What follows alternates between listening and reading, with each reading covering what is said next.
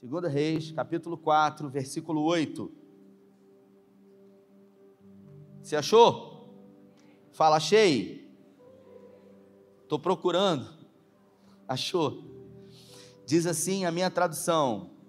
Certa vez Eliseu passou por Sunem. Ali uma mulher rica insistiu em que ele ficasse para comer. Isso acabou virando um costume.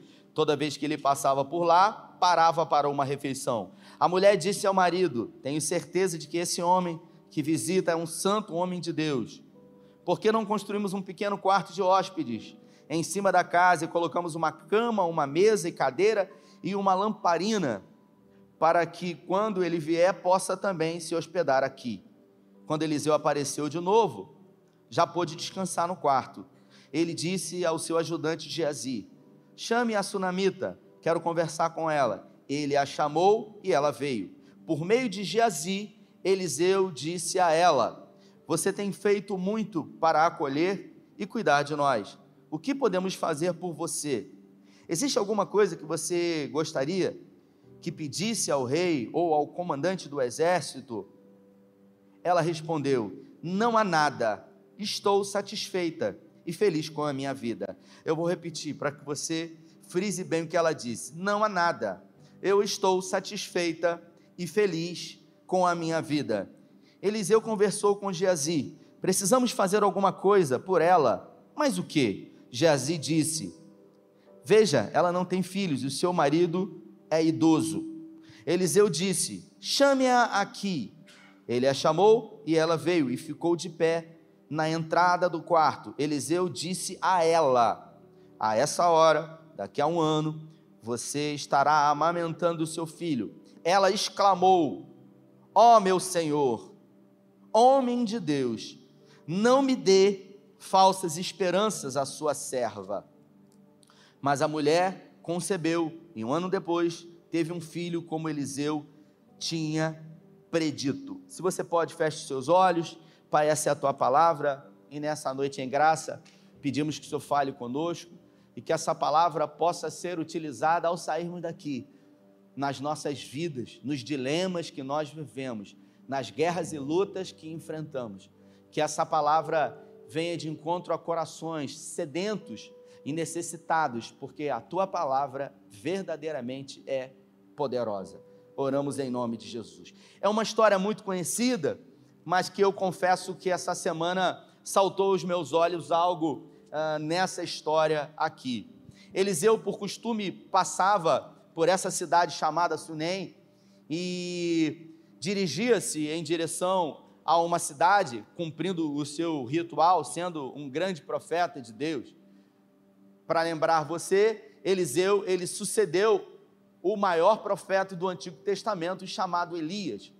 E Eliseu sucedeu Elias quando, ah, numa família bastarda, rica, Elias passou por Eliseu, lançou a sua capa, que representou para Eliseu um grande chamado. Eliseu pediu para se despedir dos seus pais, e o texto diz que Eliseu cortou realmente as relações com o que ele fazia. Ele abandonou totalmente o plano B. Ele disse: agora o plano A é a prioridade, e o plano B é fazer o plano A dar certo. Não tem jeito. E assim foi. E o ministério profético dele começou a crescer, e o desejo do coração de Eliseu era realizar o dobro dos milagres que Elias havia realizado. E para isso ele esteve disposto a abrir mão de tudo o que era necessário para que isso fosse feito. Bom, nós estamos diante aqui de uma situação onde uma série de milagres haviam sido realizados pelo Senhor através da vida do profeta Eliseu. E agora ele passa por Sunem e uma mulher rica, o texto diz, diz que todas as vezes que ele passava por ali, observava ele e o seu ajudante Geazi, e um dia resolveu acolhê-lo na sua casa e oferecer pão para que ali ele pudesse comer. Ele ficou muito grato, então todas as vezes que ele passava por essa cidade, ela abrigava ele e dava comida.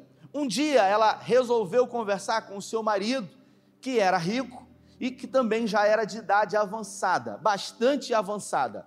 Ela disse para o seu marido: Eu tenho observado esse homem de Deus. E ele tem visto aqui, e ele realmente é um santo homem de Deus. Por que, que a gente não faz um puxadinho na parte de cima da nossa casa, um quarto? E ali a gente coloca uma cama, a gente coloca uma mesa, uma cadeira, a gente coloca uma lamparina e a gente recebe ele de uma forma melhor. Como eles eram ricos, o marido entendeu que realmente ele era um homem de Deus e eles construíram. Até que um dia Eliseu passa por ali com Geazi e o quarto, a suíte, já está pronta na parte de cima da casa, que normalmente na época era um lugar com menos barulho, um lugar mais arejado. Então Eliseu tinha uma cama, tinha um lugar para ele estudar ali junto com o seu servo. Eliseu ele ficou muito grato àquela mulher e aquilo que ela havia feito por ele. Eliseu se moveu de compaixão e ele ficou pensando o que, que ele poderia fazer de alguma forma para agradar aquela mulher, uma vez que aquela mulher havia manifestado tamanha bondade por ele. Mas Eliseu, apesar de ser um profeta, ele não sabia de tudo, porque tem pessoas que, através desse misticismo que é criado, elas têm uma ideia sobre um pseudo-profeta ou um homem de Deus. As pessoas acham que ele sabe de tudo. E isso é muito comum apesar de não ser uma realidade, como por exemplo, muitas são as vezes que nós recebemos pessoas em gabinetes e as pessoas acham que nós temos as respostas para tudo. E a gente não tem resposta. A gente não tem resposta para o nosso problema, que dirá problema dos outros. Apesar de que problema dos outros é fácil resolver. Difícil qual é? Difícil é o nosso. E aí o texto diz que ele chama Geazi e ele pergunta: o que, que a gente pode fazer por essa mulher? Chama ela. Aí ele chama e Geazi se torna um menino de recado, que chega para a mulher e fala: Olha, o profeta é muito grato pelo que você tem feito, e ele perguntou se você quer que a gente faça alguma coisa por você, se você tem alguma necessidade, se está com algum problema com o governo, com o rei, se você quer algum pedido que seja atendido, você tem alguma coisa que a gente possa fazer? Porque ele é um homem de Deus e ele é influente politicamente aí. E ela falou: Não, eu estou bem, eu não preciso de nada, eu estou bem aqui, não há nada, eu estou satisfeita e feliz com a minha família. Até que ela vai embora, Geazi, então vem a presença de Eliseu e Eliseu, deve haver alguma coisa. E Geazi diz o seguinte: ela não tem filhos e o marido dela é de idade avançada. E aí é que entra a mensagem de hoje, uma resposta ao seu momento. Porque todos nós vivemos um momento decisivo como esse, que um homem de Deus se coloca à disposição de realizar aquilo que é um sonho para essa mulher e simplesmente essa mulher diz: Eu não preciso de nada. E é claro que o marido dela era velho, mas quando eles casaram, provavelmente jovens, e todo casal, quando se casa, em algum momento, existe um sonho de ter filhos, de expandir a família, de crescer, existe uma expectativa de deixar um legado. Então, eles tinham um grande desejo de ter filhos, mas a impossibilidade impediu que isso se tornasse uma realidade. Não havia um outro cômodo na casa, só foi construído para o profeta, mas quem sabe aquele cômodo que foi realizado para o profeta já estava nos planos da mulher há muito tempo de que fosse construído para o filho ou para a filha que poderia vir. Mas todos os meses vinham a expectativa da vinda da criança, mas o que vinha era a menstruação dela. E a frustração dominava o coração, até o dia em que nós estamos aqui e que o texto diz que eles eram ricos e o dinheiro não podia comprar esse tipo de sonho, porque tem sonhos que dinheiro nenhum do mundo pode comprar. Mas ainda bem que o nosso Deus, ele pode todas as coisas. E o texto diz que o profeta se apresenta para ela e diz para ela: Existe alguma coisa que a gente poderia fazer por você? E ela diz: Não tem nada, eu estou bem, eu não preciso de nada. E o texto diz que ao sair dali, Geazi fala para Eliseu: Olha, ela não tem filho. Eliseu manda chamar a mulher e a mulher chega até Eliseu. Eliseu vai pessoalmente, porque a primeira vez o diálogo foi entre Geazi e a mulher. O profeta ele ficou do lado de dentro do quarto. Depois você lê em casa. No segundo momento, o próprio profeta vai em direção à mulher e fala para ela o seguinte: Olha, nesse tempo, daqui a um ano, você estará amamentando o seu filho. A primeira coisa que essa mulher tem como reação é dizer para o homem santo de Deus, porque ela tinha absoluta certeza, pastor Vanderlei, que ele era um homem de Deus. Ela tinha certeza de que ele era usado por Deus, porque ninguém abriga ninguém na sua casa sem ter certeza de que esse alguém é uma pessoa de confiança. É uma pessoa que você pode de alguma maneira, abrir a sua casa para receber essa pessoa. Ela confiava nele, ela sabia sobre a sua reputação, ela ouvia sobre aquilo que ele havia realizado. No capítulo anterior, ele havia multiplicado o azeite da viúva, que ela tinha contraído uma grande dívida e ela pagou toda a dívida com a multiplicação do azeite, depois ela viveu o resto da vida com a sobra daquele azeite. Só que agora, na sua vez, no seu momento, quando é perguntado para ela o que ela gostaria que fosse feito na vida dela, sabe o que, que ela faz? Ela deixa passar. Eu percebo nessa história aqui, é gente que ajuda todo mundo. É gente que faz por todo mundo, é gente que está disposto a ser solícito por todo mundo, mas quando chega um momento que essa pessoa tem a necessidade de receber ajuda de alguém, essa pessoa se coloca numa posição de orgulho de dizer: não, não precisa. Não, não. E isso não se chama outra coisa senão até mesmo orgulho. Porque ela olha de uma forma natural, eu, eu, eu já passou o tempo. O meu marido é de uma idade avançada, mas nós estamos falando com o homem de Deus, porque os boatos eles corriam, não é como somente hoje, através das fofocas que correm aí, os relatos dos milagres que Eliseu havia produzido chegaram em todas as partes. E por que não acreditar que era possível realizar na vida dela? E ela diz: Não, eu não tenho nada, não tem nenhuma falta. Eu estou bem, eu estou tranquila, eu só quero te ajudar, não foi a minha intenção. É exatamente nesse momento que uma resposta precisava surgir. A gente está sempre esperando por algo, a gente está sempre com a expectativa de que alguma coisa aconteça, mas num iminente momento onde tudo pode mudar, a gente se coloca de uma forma passiva, porque a gente sempre está esperando de que, que Deus se manifeste da forma como a gente idealiza. Eu falei aqui na quinta-feira, a gente cria caminhos para o Senhor, a gente é especialista a criar caminhos para o Senhor para o Senhor realizar nas nossas vidas. Só que Deus é especialista em não utilizar os caminhos que nós criamos para Ele. Falei na quinta-feira aqui, vou dar um, um spoiler rapidinho para os irmãos aqui, que esse LED, ele foi adquirido, me perdoem aqui, irmãos. O cadastro também desamarra. A gente amarra, mas às vezes até no nome de Jesus desamarra. Esse LED aqui, todos conhecem o testemunho, mas tem um fato curioso que eu disse na quinta-feira, que esse LED ele foi comprado porque um irmão foi usado por Deus. Um irmão ele foi usado por Deus, foi isso. Deus usou um irmão. E eu confesso que o desejo do meu coração na época era que Deus, Galotinho, usasse um irmão para apagar o LED. É o que a gente quer, sim ou não, gente? Ué, você está rindo? Eu estou falando a verdade. Eu queria que Deus levantasse alguém para pagar. Só que Deus levantou alguém de uma forma diferente. E o LED está aí.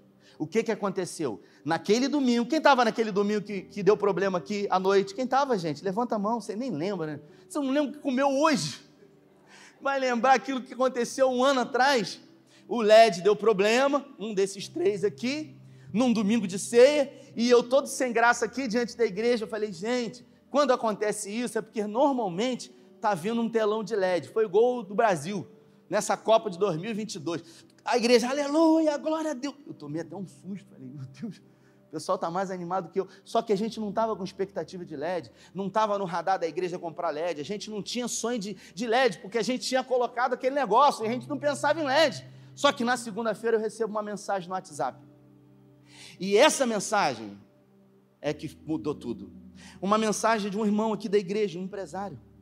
Ele mandou uma mensagem dizendo: Pastor, já tem o orçamento do LED, porque eu quero ajudar, Juliana. Ele falou: Quando ele falou isso, eu confesso que eu estufei o peito e falei, cara, estou atrasado. Deus já está usando pessoas para pagar o LED.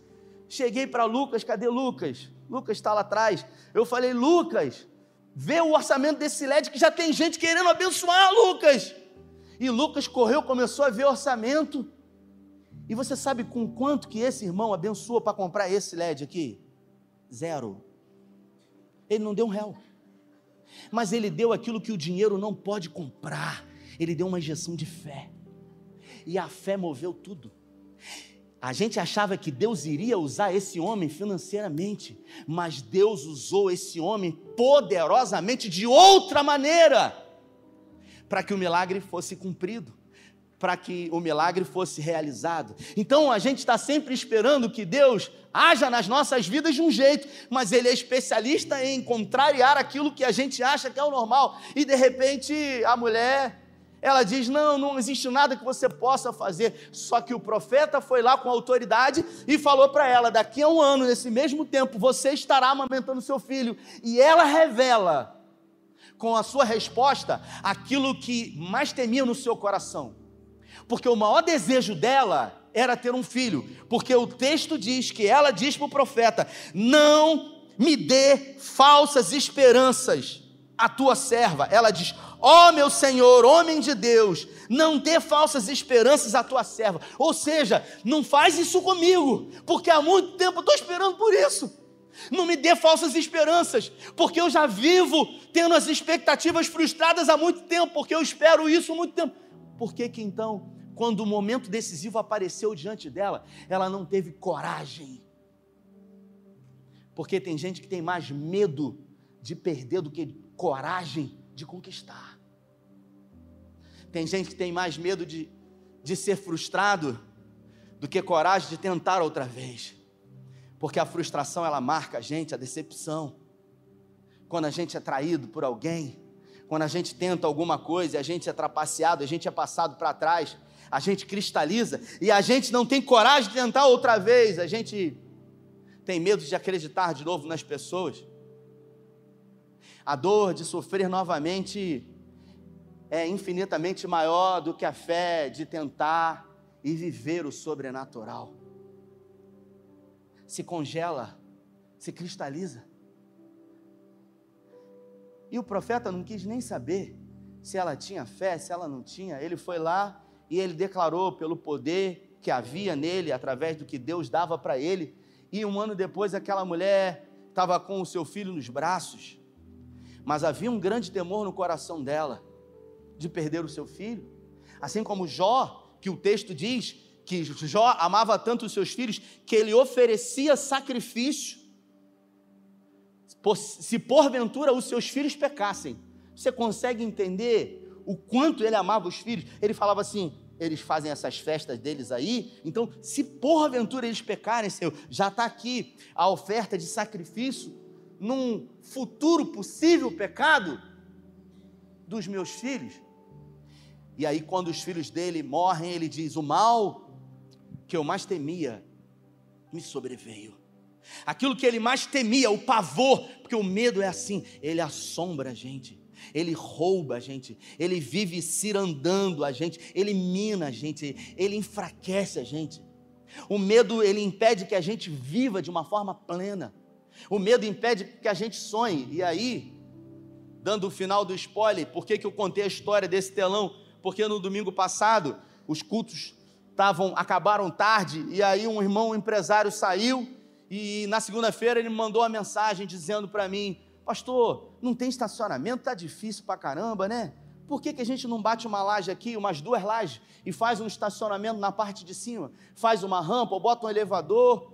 Eu estou acostumado a fazer esse tipo de obra, eu posso até ajudar nisso, financeiramente. Quando eu li essa mensagem, eu me lembrei de quê? Falei, tomara que o Senhor use esse financeiramente também. Também. Brincadeiras à parte, tudo que a gente precisa é estar atento aos sinais de Deus, porque Deus continua trabalhando, Deus continua movendo céus e terra ao nosso favor. A gente é que às vezes não quer estar atento a, aos sinais de que Deus revela para nós. Agora, a resposta para o seu momento vai estar diretamente ligado o quanto você quer que esse sonho se torne realidade. Eu estava lendo hoje à tarde um livro do T.D. Jakes, um pastor americano, uma grande referência. O tema do livro dele, eu até anotei aqui, quando o poder e o potencial se encontram. Quando o poder e o potencial se encontram. E ele diz que, ele conta uma história nesse livro, que um dia um grande profeta, um grande homem de Deus, ele estava pescando na beira de um rio.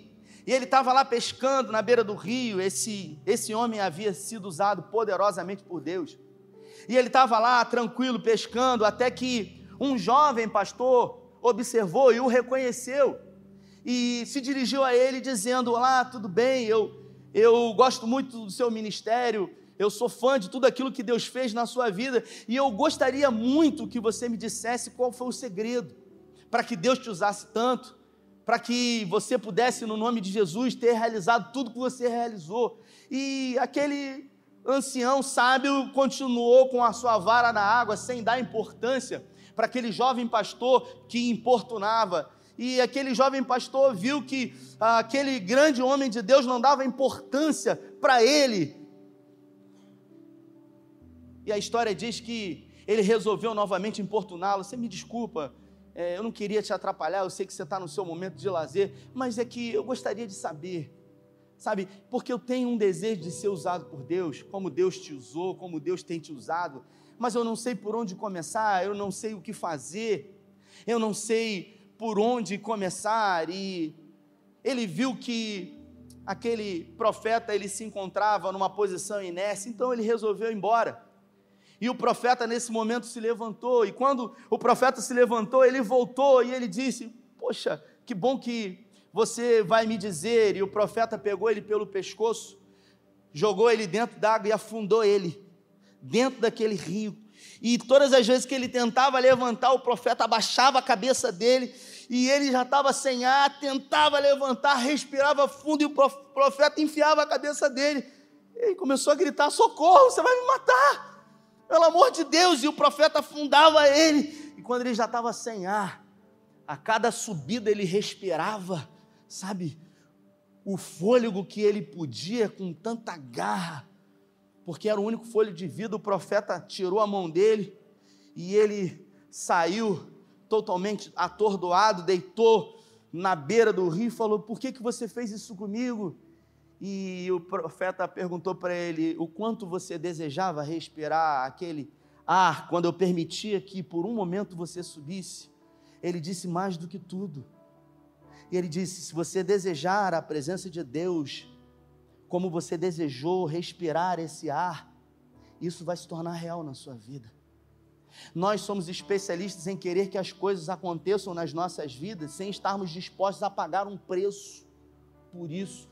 Julio contou uma história para mim que o cunhado dele foi num médico, um médico especialista em jogadores de futebol, e o médico disse para o cunhado dele: não importa o que você faça, qual esporte você exercite, se você treinar durante 10 mil horas, você vai se tornar um especialista. 10 mil horas, mas quem quer estar disposto a treinar 10 mil horas?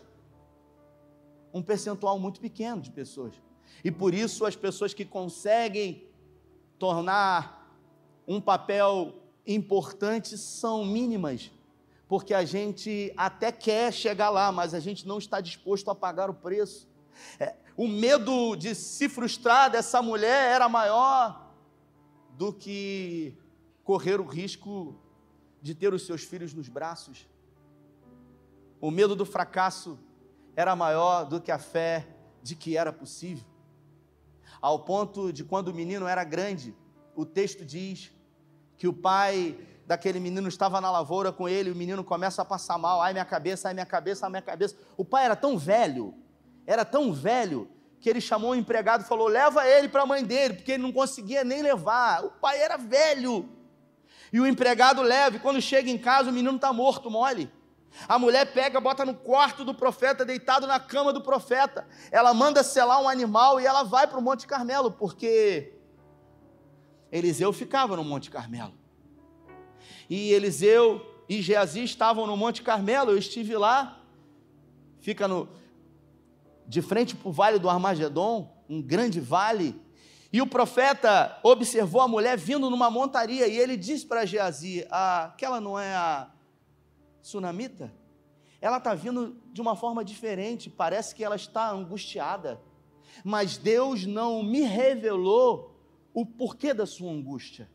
A gente sempre acha que o homem de Deus, que o profeta de Deus sabe tudo, ele sabe aquilo que Deus quer que ele saiba. E Eliseu, mesmo sendo um grande profeta, não sabia. A mulher, quando chegou à presença de Eliseu, ela se prostrou nos pés dele, chorando. Chorando, e depois ela se dirige para ele, dizendo: Eu pedi algum filho para o Senhor?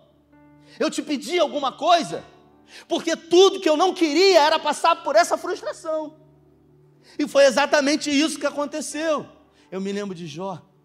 O mal que eu mais temia me sobreveio. É o medo da perda é o medo do fracasso, é o medo do abandono, é o medo de tentar outra vez que nos paralisa e nos impede de romper e de viver o impossível.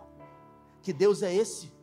Que você diz que acredita, que você tem medo depois dele te dar acontecer alguma coisa e você perder. É uma pessoa aqui da igreja que chegou para mim e falou para mim, pastor, eu estou vivendo um momento tão bom na minha vida, um momento maravilhoso com a minha família, um momento maravilhoso na minha empresa, um momento maravilhoso espiritual, que eu estou com medo de acontecer alguma coisa. Aí eu falei, mas está sabendo de alguma coisa que eu não estou sabendo? Ele falou, não, não estou sabendo de nada, mas eu estou com medo porque eu estou achando que quando é bom demais é porque alguma coisa ruim vai acontecer. Observe que o medo ele nos mina e até nos impede de desfrutar em plenitude aquilo que Deus criou.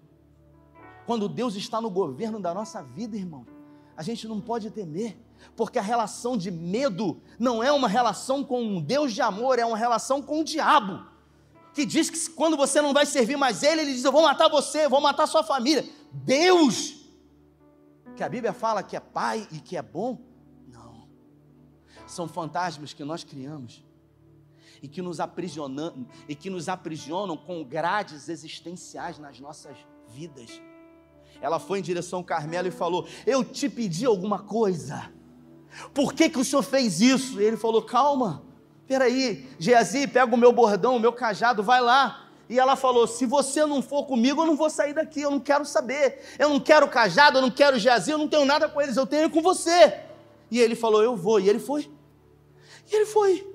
E ele foi convicto do que ele iria fazer.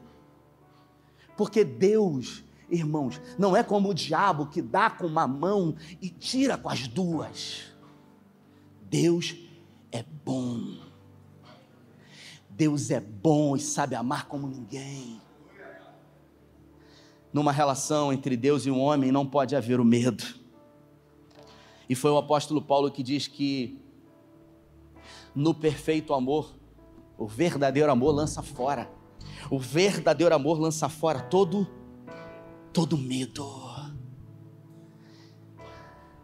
É o medo de doença, é o medo do fracasso, é o medo da falência, é o medo de não conseguir pagar as contas, é o medo de não conseguir prover a família, é o medo que impede de tentar outra vez, o medo que impede de, num momento decisivo como esse, romper em fé, Poxa, mas a gente já veio aqui, já mediu com o construtor, aqui a obra. E aí eu chego para o construtor e eu falo: não, cara, peraí, mudou o governo, agora é esquerda. Agora vem uma crise aí, a bolsa, o dólar. Não, mas pelo amor de Deus, cara, aonde que a gente está com a cabeça? É melhor não arriscar, porque sabe, se isso der errado, é o famoso se. Falei, vamos embora com tudo, meu irmão. Quem tem uma palavra de Deus não precisa de mais nada. Eu já conheço essa história, porque eu já vi esse filme na história do telão. Então, tá tudo dentro do controle de Deus vai acontecer outra vez, porque Deus vai fazer de novo. É disso que se trata. Pode aplaudir o Senhor. Agora tem que ter coragem. Tem que ter coragem. Tem que ter atitude. Eu não sei o que vai acontecer. O que eu sei é que eu saí de onde eu estava. Não sei onde vou chegar, mas eu tenho absoluta certeza que eu já não vou estar mais onde eu estava. Se coloca de pé. Eu queria orar, a gente não tem tempo, mas eu queria nessa noite orar por você. Você que ouviu essa palavra, entendeu, e Deus está falando com você. Eu queria que você saísse do seu lugar, enquanto eles vão adorar o Senhor, que eu quero orar com você aqui na frente. Nós vamos orar, e ninguém mais do que você é autoridade sobre a sua vida. As maiores guerras que acontecem, elas acontecem no campo da nossa mente. É ali que tudo se desenrola. Se você perder a guerra na sua mente, inevitavelmente você vai perder em todos os lugares. Então é na sua mente que tudo precisa começar. Você precisa decidir no que você quer acreditar. Na verdade, que é a palavra de Deus, ou na mentira, criada pelos fantasmas de coisas que aconteceram na sua vida, ou até mesmo de coisas que o diabo quer dizer para você. Então eu queria que você colocasse a mão na sua cabeça e que você, no nome de Jesus, repreendesse o medo, porque a fé que você precisa está dentro de você. Tudo o que você precisa já foi liberado pelo Senhor dentro de você. Comece a declarar agora que a fé será maior do que o medo. Comece a declarar que o milagre será maior do que a necessidade.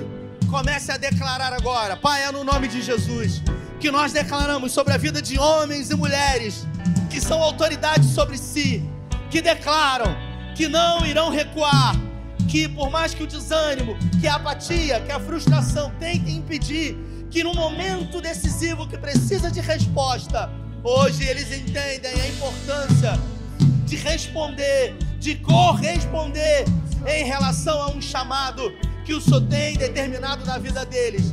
Por isso declaramos no nome de Jesus: todo espírito de medo seja jogado por terra agora em nome de Jesus. Toda frustração, toda decepção, toda angústia, tudo aquilo que tem impedido, atrapalhado, dificultado os seus filhos de acreditar que é possível e de sonhar outra vez em viver o impossível nós declaramos, pelo poder do nome de Jesus, que o impossível só é impossível até que o Senhor declare o haja. Por isso declaramos o haja do Senhor na vida de homens e mulheres. E nós declaramos em nome do Pai. Declaramos pedindo que essa semana seja uma semana próspera, uma semana da bondade e da misericórdia do Senhor. Declaramos em nome do Filho, pedindo que o Senhor guarde a nossa casa, os nossos filhos, nos esconda debaixo das tuas mãos. E em nome de Jesus, se você crê, dê a melhor salva de palmas a Ele. Deus abençoe você. Uma excelente semana. Valeu!